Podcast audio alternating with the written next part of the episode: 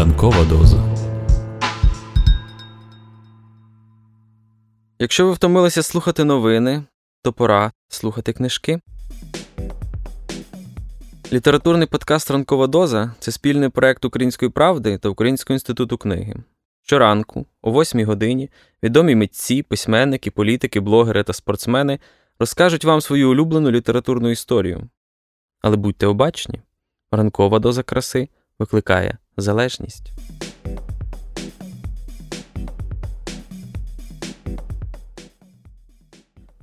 Те, що людина вважає прекрасним, говорить про неї не менше, ніж диплом про освіту чи резюме. Особливо це цікаво, коли мова про когось, хто вирішує долю країни, наприклад, як міністр закордонних справ. Напередодні нормандської зустрічі у Вадима Пристайка не було часу, аби записувати для ранкової дози аудіо, але рекомендувати книгу зі свого топ-списку він встиг.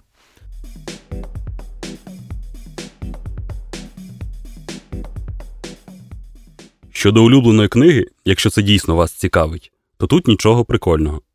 Крім професійної літератури, я намагаюсь читати книги англійською мовою, які повністю відмінні від того, чим я займаюсь на роботі. Переважно вони не мейнстрімні, наприклад, путівник по галактиці. Загалом же я намагаюсь не читати, а слухати аудіокниги. Написав ранковій дозі глава МЗС Вадим Пристайко. Що ж, масштаб інтересів серйозний, а ранкова доза може лише сказати путівник так путівник.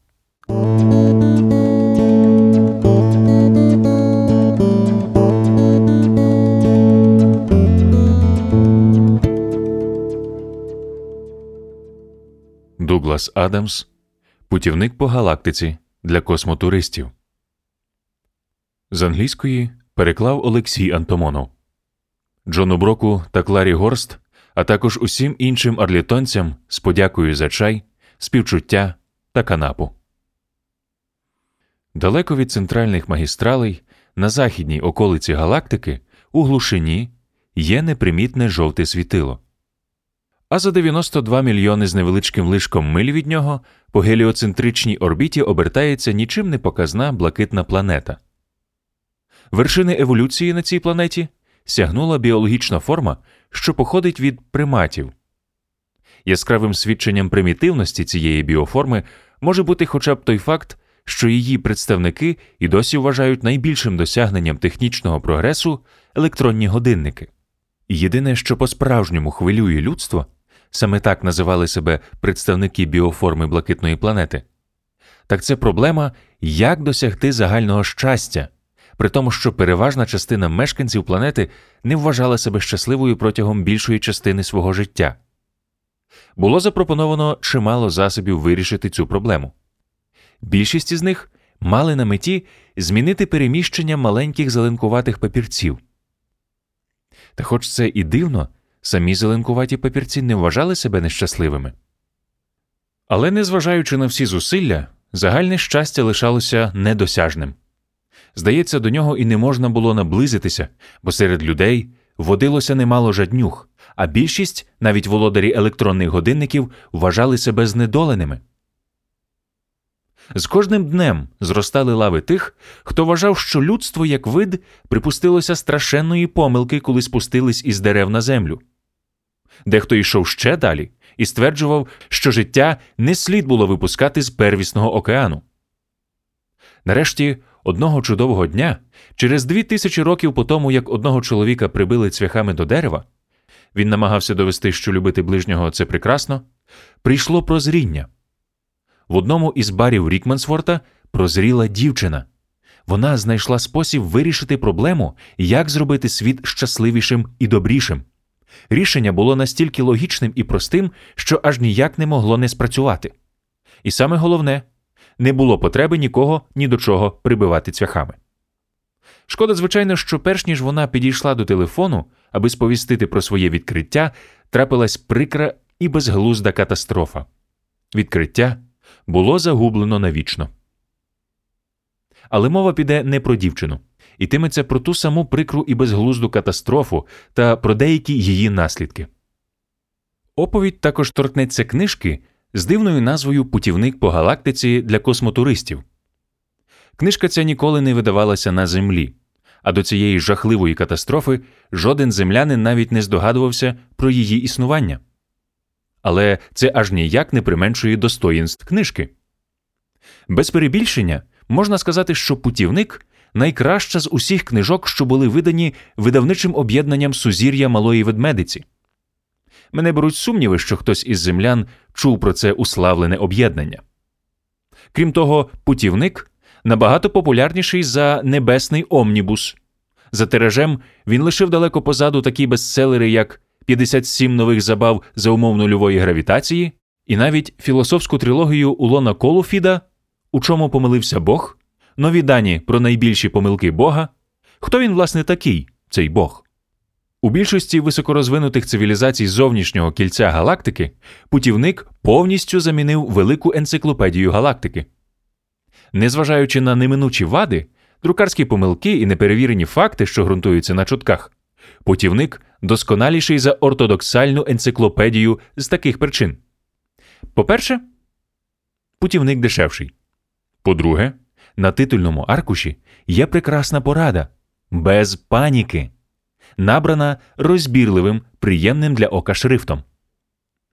Історія про четвер, у якій трапилась та жахлива й безглузда катастрофа, а також про деякі її наслідки і про те, яку роль у цій справі відіграв путівник, починається досить ординарно. Історія починається з дому.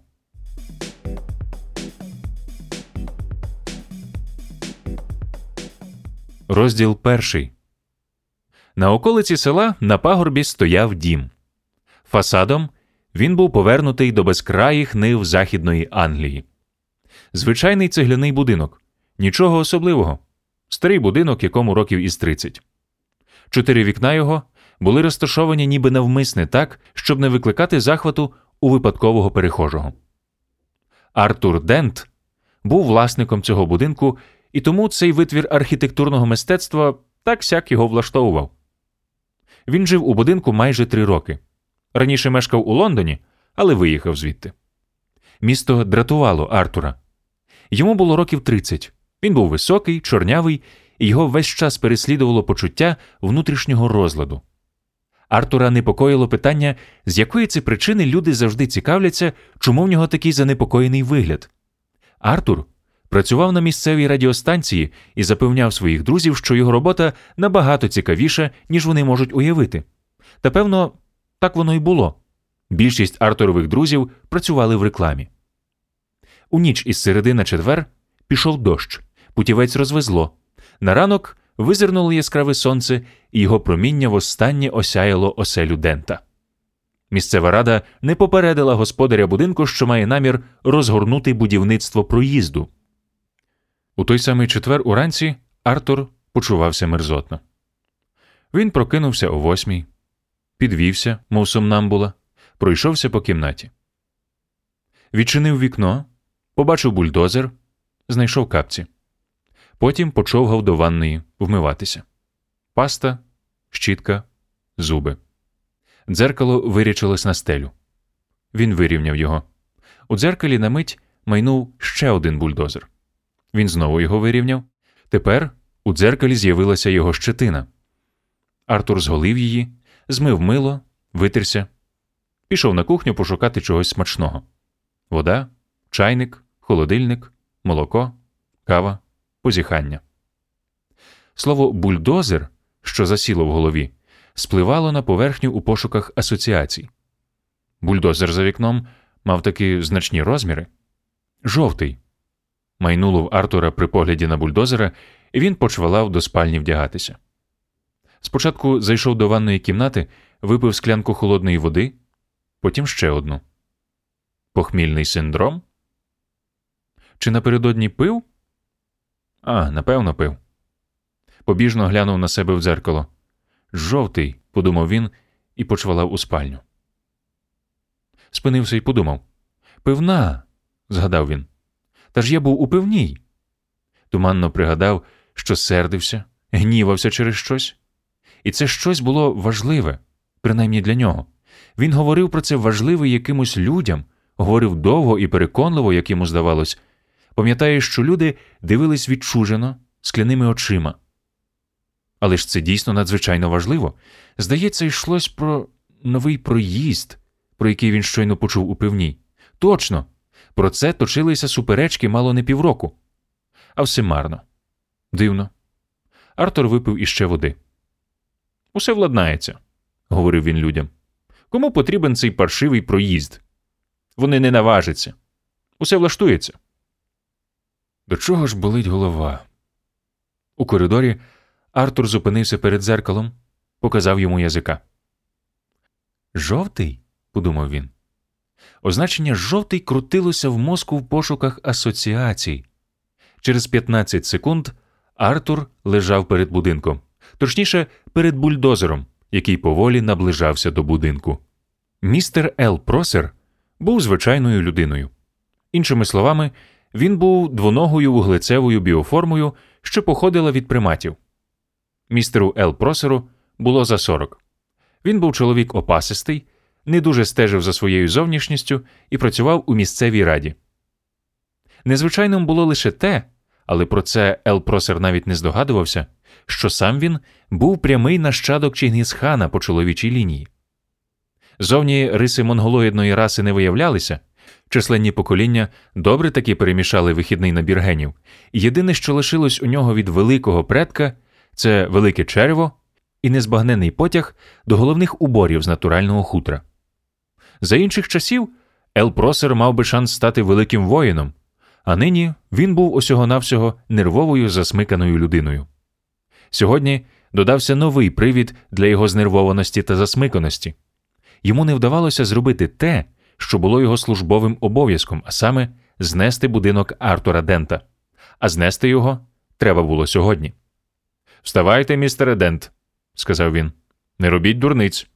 Не будете ж ви справді лежати тут до скону віків. Ел Просер спробував надати очам зловісного блиску, але йому не вдалося. Пропоную вам заклад. Артур хлюпнув на нього грязюкою. Хто заржавіє першим? Я чи ваш бульдозер? Гадаю, що вам краще не чинити опір, сказав містер Просер, крутячи на голові хутрову шапку. Проїзд однаково буде збудований. Цікаво. Артур тягнув час. Кому потрібен ваш проїзд? Себто як кому потрібен? Містер Просер зібрався насварити на нього пальцем, потім передумав і засунув руку в кишеню. Нам необхідно будувати дороги. Проїзди це такі пристосування, які допомагають одним людям дуже швидко переміщатися з пункту А в пункт Б, а іншим із пункту Б в пункт А. Мешканці пункту В, який міститься між А і Б, можуть донестями ламати голову над питаннями, що такого особливого в пункті А, коли туди прямує стільки бажаючих із Б, і чим це знаменитий Б, який притягує, мов магнітом, стільки мешканців пункту А. Як було б добре, думають мешканці пункту В, коли б люди раз і назавжди обрали собі місце проживання і не гасали по світу. Містер Просер хотів би опинитись у пункті Г. Цей пункт був розташований далеко від пункту А, Б і В. Він би волів мати там затишний будиночок і прикрасив би його своєю колекцією бойових сокир, а свій час проводив би у пункті Д, тобто в найближчій до пункту Г пивній. Ел Просер знав навіть, де б він розмістив колекцію над вхідними дверима. Його дружина скоріше б віддала перевагу видкій троянді, але він наполягав на сокирах. Сокири він любив понад усе на світі. А нині посмішки бульдозеристів укидали його в жар. Містер Просер переніс центр ваги з лівої ноги на праву, але легше йому не стало. Упевненість у тому, що ця затія марна справа, міцнішала з кожною хвилею. Головне за такої ситуації не втратити почуття власної гідності. Послухайте, Денте. Містер Просер перейшов у наступ. У вас було доволі часу, щоб подати скаргу. Доволі часу? ривнув Артур. Та я вперше прочув про це учора. Приперся якийсь роботяга, і коли я запитав його, чи не прийшов він вимити вікна, він сказав, що прийшов зносити будинок. Звичайно, він не одразу зізнався, ні. Спочатку він вмив кілька вікон і злупив з мене п'ятірку. Але ж плани реконструкції було вивішено в нашій конторі 9 місяців тому. Звичайно ж, тільки но я почув новини, як одразу пішов прямісінько туди. Мені здається, ви не дуже їх рекламували, нічого про них не повідомляли. Вони висіли на стенді. На стенді? Мені довелося перевернути догори дном вашу богатільню, перш ніж я знайшов їх на горищі. Саме там у нас дошка оголошень з ліхтариком. Мабуть, не стало електрики. Цього разу світло зникло разом із східцями. Яка різниця? Врешті-решт, ви ж знайшли план? Так, погодився Артур. Знайшов. Він був запнутий у розбитий унітаз, який, у свою чергу, був похований під купою мотлуху у найтемнішому закутку горища. Там на дверях табличка Обережно леопарди. У небі пропливала хмаринка. Вона кинула тінь на Артура Дента, що незворушно лежав у холодній грязюці. Вона кинула тінь на дім Артура Дента. Вашу халупу важко розцінювати як пам'ятник архітектури, насупився містер Просер. Можете називати мій дім як завгодно, від цього він не стане подобатися мені менше. Ось побачите, проїзд вам сподобається ще більше. О, замовкніть на милість, мовив Артур Дент. Замовкніть і котіться звідси подалі. Та прихопіть із собою цей проклятий проїзд. Ви дієте протизаконно і чудово це знаєте. Містер Просер роззявив рота, хапаючи повітря. В його уяві виникла незбагненна для його розуму, але приємна для його душі картина. Яскраве полум'я пожирало будинок Артура Дента, а сам він, лементуючи, тікав геть. Поміж лопаток стирчали три списи. Останнім часом подібні видіння досить часто з'являлися містеру просеру, що, однак, не дуже його тішило. От і зараз він так рознервувався, що, заїкаючись, не міг вимовити ані слова. Послухайте, Денте, спромігся сказати він зрештою. Що ще? запитав Артур. Як ви думаєте, чи дуже постраждає цей бульдозер, якщо я візьму і проїдусь прямісінько по вас? Думаю, що дуже, відповів Артур. Помиляєтесь, зовсім ні, ані скілечки не постраждає, гаркнув містер Просер і пішов геть, дивуючись, чому його мозок заполонили тисячі кіннотників. За дивним збігом обставин слова зовсім ні були б відповіддю на запитання, чи підозрював Артур, що його найближчий друг походить не від мавпи, що він виходить з однієї маленької планети неподалік зірки Бетельгейзе, а зовсім не з Гілфорда, як сам запевняв. Артур Дент не мав щонайменшого уявлення про зірку Бетельгейзе. Його приятель прилетів на землю майже 15 років тому і майже одразу увійшов у місцевий світ. Усі ці роки він досить вдало прикидався безробітним актором. Його звали Форд Префект. Він сам обрав собі це ім'я, на його думку, таке, що найменше привертає увагу. Зовнішністю Форд Префект також не дуже вирізнявся. Руде, трохи кучеряве волосся він зачісував назад. Шкіра, тонка й прозора, так щільно облягала обличчя, що, здавалося, от-от трісне. У цьому обличчі безсумнівно було щось незвичайне, але ніхто не міг сказати, що саме. Можливо, застиглий погляд, що від нього у співрозмовника починали сльозитися очі, можливо, надто широка посмішка, від якої здавалося, що він ладен вчепитися вам у горлянку. Нові приятелі вважали Форта екстравагантним, але не здатним когось образити, диваком і випивакою, одне слово, ексцентричною людиною. Форд полюбляв, наприклад, з'являтися непрошеним на університетську вечірку, напивався там і починав суперечку з астрофізиками, беручи їх на глузи. Закінчувалося це тим, що його виганяли в три шия. Інколи він впадав у задуму і годинами стояв на місці, втупившись у зоряне небо. Якщо до нього звертались, він здригався від несподіванки, ніяковів, але тут таки опановував себе і відповідав із удаваною легкістю. Чекаю, чи не з'являться літаючі тарілки. Всі сміялись і запитували, які саме літаючі тарілки він сподівається вгледіти. Зелені, відповідав Форт Префект, зловісно посміхаючись, а тоді зривався з місця і біг до найближчого бару, де ставив випивку на всіх. Такі вечори закінчувались завжди однаково. Форд накачувався віскі, забивався у куток разом з якоюсь дівчиною і починав варнякати, що взагалі-то колір не має принципового значення. Після бару, плендаючись додому, він зупиняв чергових поліцейських, щоб спитати, чи не знають вони, де дорога на Бетельгейза. Поліцейські дороги туди не знали, проте вони дуже добре знали Форда Префекта. Сер, чи не час вам піти додому? Саме про це і я мрію, відповідав Форд. Для Форда справді не мав значення колір літаючих тарілок. Він за звичкою говорив зелені, бо саме так фарбували транспортні кораблі на зірці Бетельгейза. Форт Префект майже не сподівався побачити хоча б якесь приблудне літаюче блюдце. Сидіти з Сиднем цілих 15 років на одному місці важке випробування, особливо для тих, хто потрапив у таку глушину, як земля. Все ж Форд чекав. Йому щастило не лише голосувати і подорожувати на дурняк, а й оглядати визначні місця Всесвіту за якихось 30 альтаїрських доларів на день. Усе через те, що він був прихильником дивовижної книжки Путівник по галактиці для космотуристів. Відомо, що людина може пристосуватись практично до усього. Не дивно, тому що на час обідньої перерви ролі присутніх біля будинку Артура Дента було чітко розподілено. Артур, як і досі лежав у калюжі. Час від часу він бризкав грязюкою, час від часу вимагав викликати адвоката, рідну матір або ж принести почитати детектив. Містер Просер продовжував умовляти Артура. Він виголосив кілька промов на різні теми, а саме про суспільне благо, неухильний технічний прогрес, не слід озиратись назад та якось вони знесли і мій дім. Його просторікування перемежалися залежно від настрою лестощами або погрозами. Бульдозеристи зайняли позицію з добрим оглядом на пагорбі. Вони пили каву і обговорювали можливість пристосувати статут профспілки до даної ситуації з метою здобуття матеріальних благ. Земля повільно котилася по орбіті. Сонце висушувало калюжу, в якій лежав Артур. Привіт, Артуре. Чиясь тінь затулила сонце. Артур звів очі і, мружачись, впізнав Форда префекта, що схилився над ним.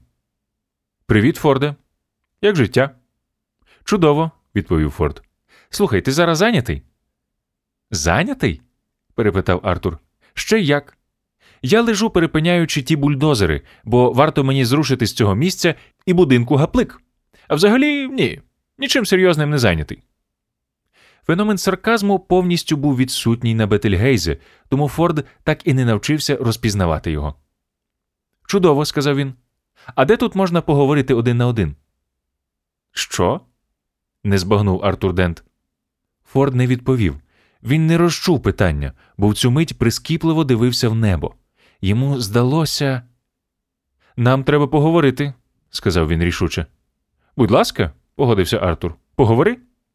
І випити, додав Форд. Нам треба поговорити і випити. Чим швидше, тим краще. Пішли до пивної.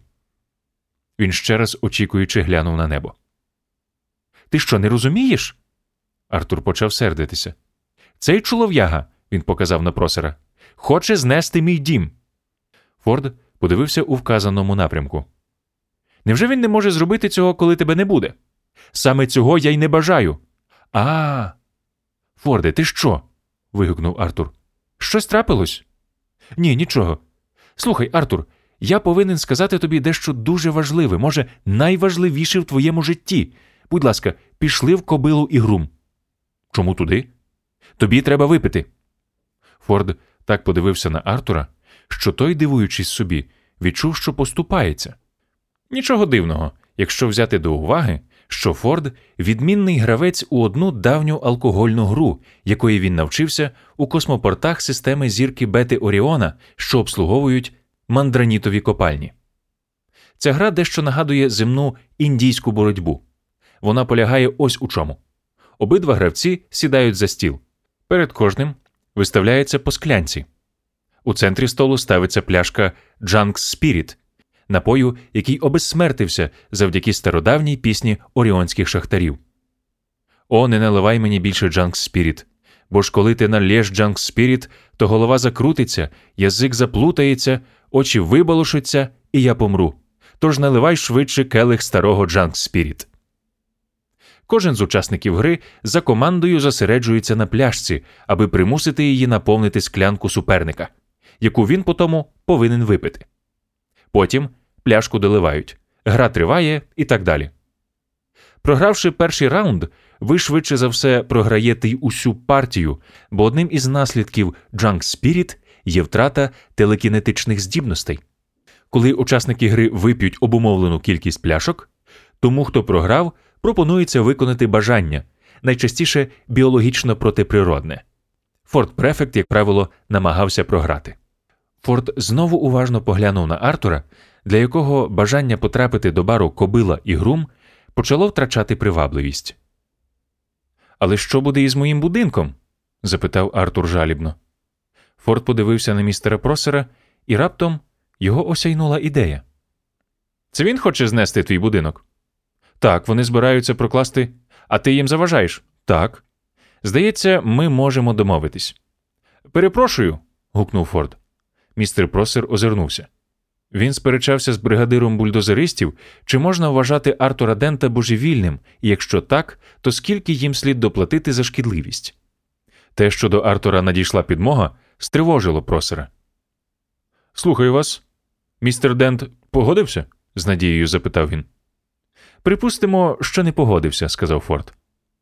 Розумію, зітхнув містер Просер. Припустимо також, що він сьогодні взагалі не погодиться. Припустимо, ну то й що? А те, що вашим людям доведеться бити байдики цілий день? Можливо, можливо. Тож, якщо ви згодні, чи так уже важливо, буде Артур лежати тут цілий день, чи піде? Не зрозумів. Ну що ж тут незрозумілого? здивувався Форд. Якщо ви згодні простоїти тут цілий день, то ви, мабуть, зможете обійдися і без містера Дента. Мабуть, зможемо. Містер Просер замислився спантеличено. Йому здавалося, що один із них верзе нісенітницю. От і добре, зрадів Форд. Будемо вважати, що ми домовились. Тоді ми, з вашого дозволу, відлучимося ненадовго до пивної. Як ви ставитесь до такої пропозиції? Пропозиція здалася містеру просеру верхом безглуздя. Цілком прийнятна пропозиція, переконливо сказав він, розмірковуючи одночасно, кого це він намагається переконати. А коли вам захочеться випити склянку другу, сказав Форд, можете розраховувати на нас. Дякую, хлопці. Містер просер остаточно заплутався. Дуже люб'язно з вашого боку. Він спохмурнів, усміхнувся, потому спробував сумістити обидві дії. Кінець кінцем він махнув рукою і став крутити на голові хутрову шапку.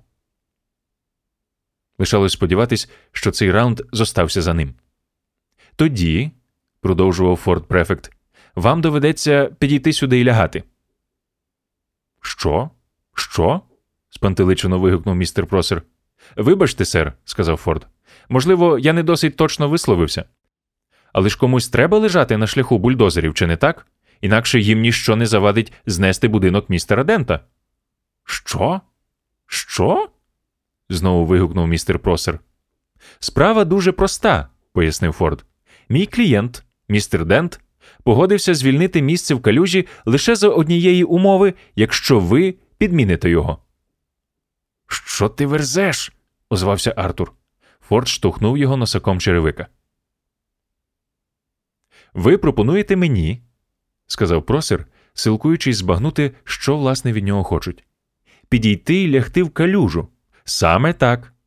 Перед бульдозерами. Еге ж? Замість містера Дента. Еге ж? У грязюку. Можна висловитись і таким чином. Тільки но містер Просер збагнув, що саме він, а не хтось інший є потерпілою стороною, гора впала йому з плечей.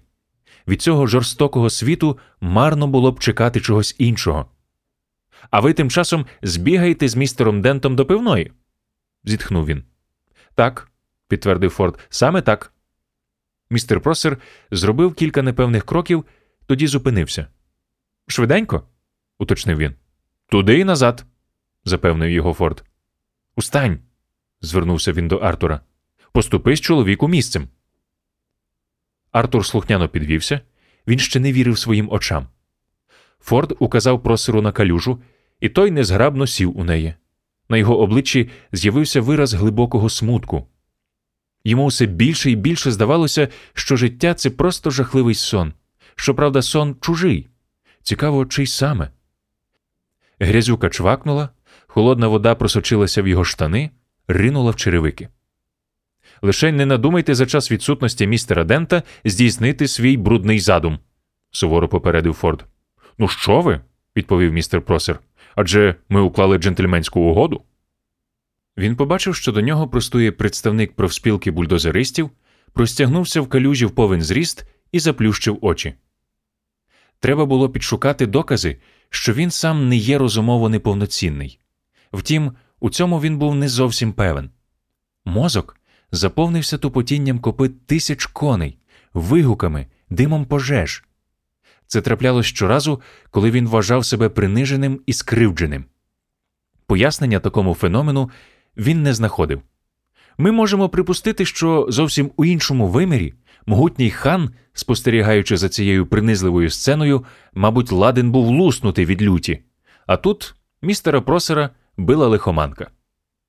Він відчував, як холодна рідина промочує одяг. Ну й день. Спочатку прочуханка на роботі, потім цей похмурий дент із приятелем місце якому на шибениці, орди кочовиків усе змішалось докупи. Ну й день. Зруйнують дім чи ні, Форда префекта це ані скілечки не хвилювало, а от для Артура це було пекуче питання. Можемо ми йому вірити? запитав він. А на мене, то я б йому вірив і до кінця світу, запевнив Форд його. А скільки часу до кінця світу? поцікавився Артур. Хвилин дванадцять у нас є, серйозно відповів Форд. Ходімо, нам треба поговорити.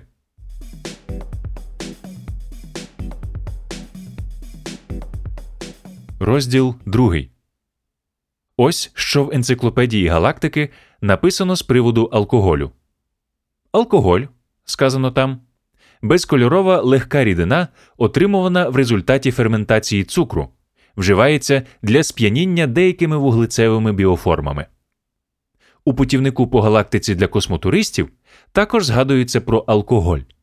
На думку його упорядників, найкращим із існуючих напоїв є пангалактичний полоскальний полиск. Ефект від дози пангалактичного полискального полиску подібний до того, якби вас торохкнули по черепу бруском золота, загорнутим у лимон. Путівник наводить необхідні відомості про те, на яких планетах пропонують найкращий пангалактичний полоскальний полиск, яка вартість порції і які найближчі добровільні організації беруть на себе клопоти по лікуванню споживача. Путівник навіть наводить рецепт для приготування коктейлю за домашніх умов.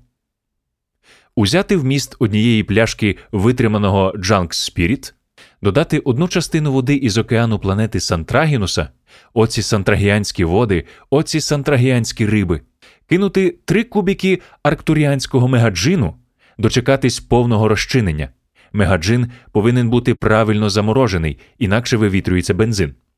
Пропустити через суміш 4 літри метану з фалії у пам'ять про щасливців, які сконали від задоволення в болотах фалії, додати на кінчику срібної ложечки суперментолового екстракту, що пахтить усіма дурманячими ароматами темних зон аквалактина, тонкими, вабливими, загадковими, занурити ікло алголіанського сонячного тигра. Зверніть увагу на спалах вогню сонць Алголіана, якими супроводжується розчинення, трохи замфіору, одну оливку. Пийте, але обережно. Путівник по галактиці для космотуристів за тиражем значно перевищив енциклопедію галактики. Шість кухлів гіркого, сказав форт префект бармену кобили і грума. Поспішіть, будь ласка, бо наближається кінець світу. Бармен, поважна літня людина, не звик до подібного ставлення. Він обвів форта префекта прискіпливим поглядом з-за батареї пляшок. Форд втупився у вікно і втратив інтерес до всього на світі. Бармен запитливо позирнув на Артура, той знизав плечима і теж промовчав. Справді, сер? Бармен почав наповнювати склянки. Чудова погода, чи не так? Ніякої відповіді. А футбол ви сьогодні подивитесь? спробував він ще раз. Форд відірвався від вікна і уважно оглянув бармена. Немає сенсу, сказав він зрештою, знову відвертаючись до вікна. Невже, сер, ви втратили надію? запитав бармен. Ви думаєте, арсенал не має шансів? Я цього не сказав, відповів Форд байдуже. Просто наближається кінець світу. Так, звичайно, сер, я й забув, сказав бармен, поглядаючи цього разу на Артура. Для арсеналу це був би вихід, га? Форд поглянув на бармена з щирим подивом. Далеко не найкращий. Тримайте шість кухлів, сказав бармен, важко зітхаючи. Артур ніяково усміхнувся, ніби вибачався за Форда, і ще раз знизав плечима. Тоді повернувся до залу і ніяково посміхнувся нечисленним відвідувачам, але ніхто з них не дослухався до розмови, тому ніхто як слід не оцінив його вибачень. Їхній сусід за стойкою подивився на шість кухлів пива, миттю прикинув подумки свої шанси і заосміхався відданою п'яною усмішкою. Іди до біса.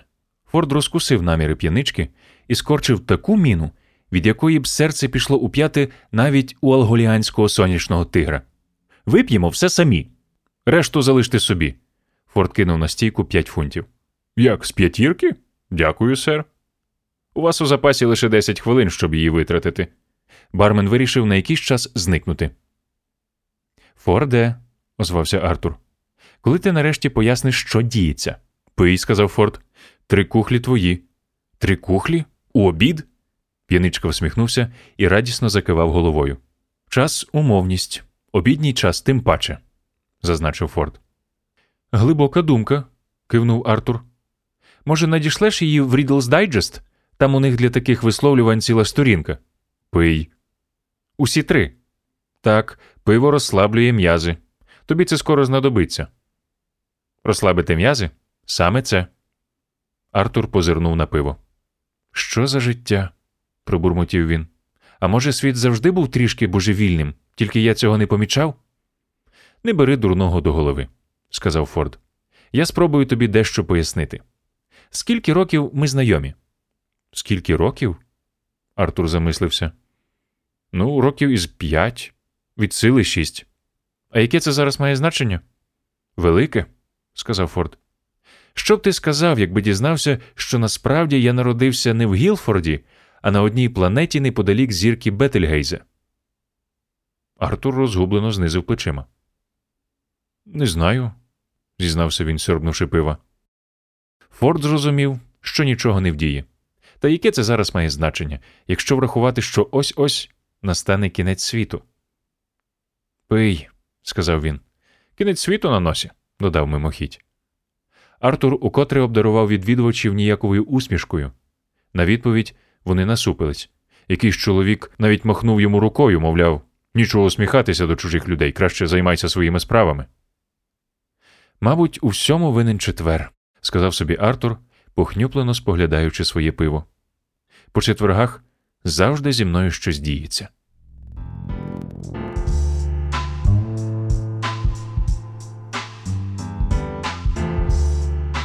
Літературний подкаст Ранкова доза це спільний проект Української правди та Українського інституту книги. Будьте обачні та обережні. Ранкова доза викликає залежність від краси.